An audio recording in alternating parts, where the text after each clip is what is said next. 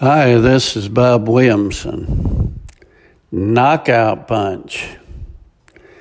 I boxed during my youth, and I remember I was getting badly whipped in a boxing match.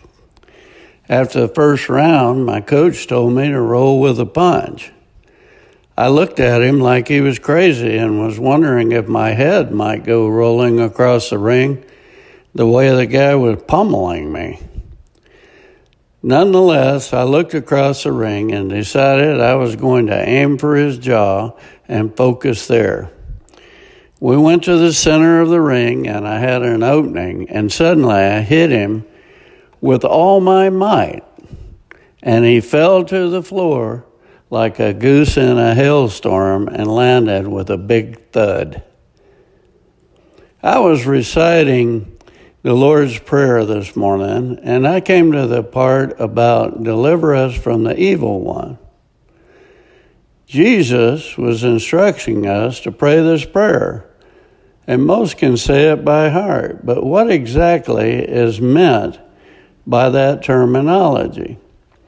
Dr. David Jeremiah wrote that it is deliverance from persecution, deliverance from peril, deliverance from personal adversaries, deliverance from the power of fear, and deliverance from the power of evil.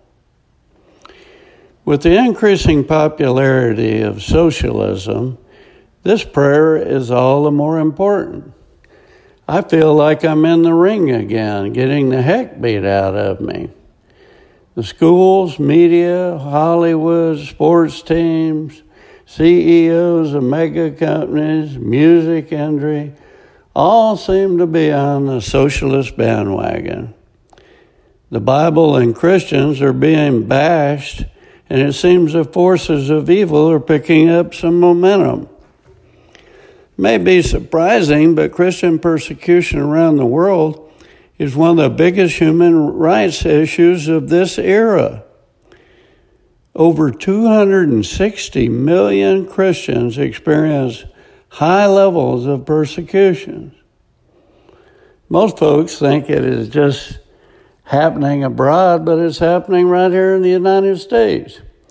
Churches are forced to close, but casinos are allowed to remain open. Just this morning, I read where Supreme Court judge candidate Amy Coney Barrett is being persecuted for being a charismatic Catholic whose beliefs include talking in tongues as a gift of the Spirit. Doesn't seem to matter that it is biblical. 1 Corinthians 12:8 through 10 mentions the seven gifts of the Holy Spirit as wisdom, knowledge, faith, healing, miracles, prophecy, discerning of spirits, speaking in tongues, and the interpretation of tongues. It is sad to me to grow older and see the kind of world we are leaving to our grandchildren. It reminds me of facing humiliation as I got soundly whipped in the ring. I was wishing I could do more this morning, and it came to me. I can do more. Just like when I was boxing my way to defeat, I can forget about my woes and focus entirely on that knockout punch to the jaw. I cannot deliver it, but Jesus can and will.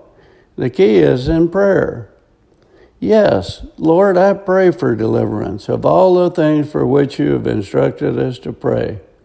I do not live in fear of peril, adversaries, fear itself, or even the evil one.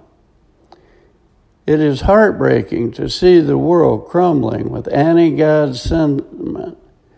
And yet the whole story reminds us that God always leaves us with joyful triumph.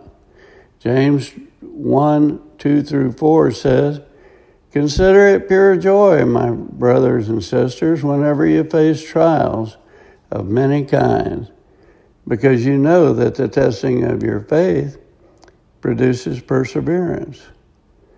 That joy is what we see when we hear of Christians both here and all over the world who suffer because they serve Jesus.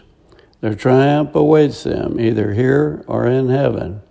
God cares for his people, and he will never leave or forsake them.